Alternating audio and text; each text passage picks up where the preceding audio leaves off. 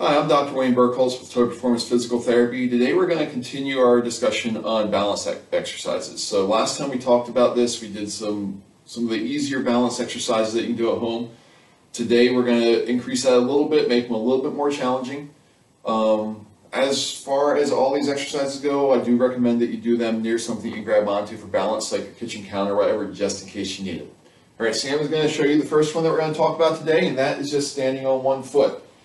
Try it with your eyes open. If that's real easy, you can try closing your eyes, see how it goes. One thing you want to make sure you do is do not hook the leg that's up in the air onto your stance leg, because that's a, a really good way of cheating.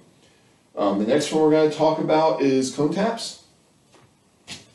So you're going to find something, it could be a can of soup, anything you got at home, something you can set in front of you, stand on one leg, reach out, tap that with your toe, bring it back down.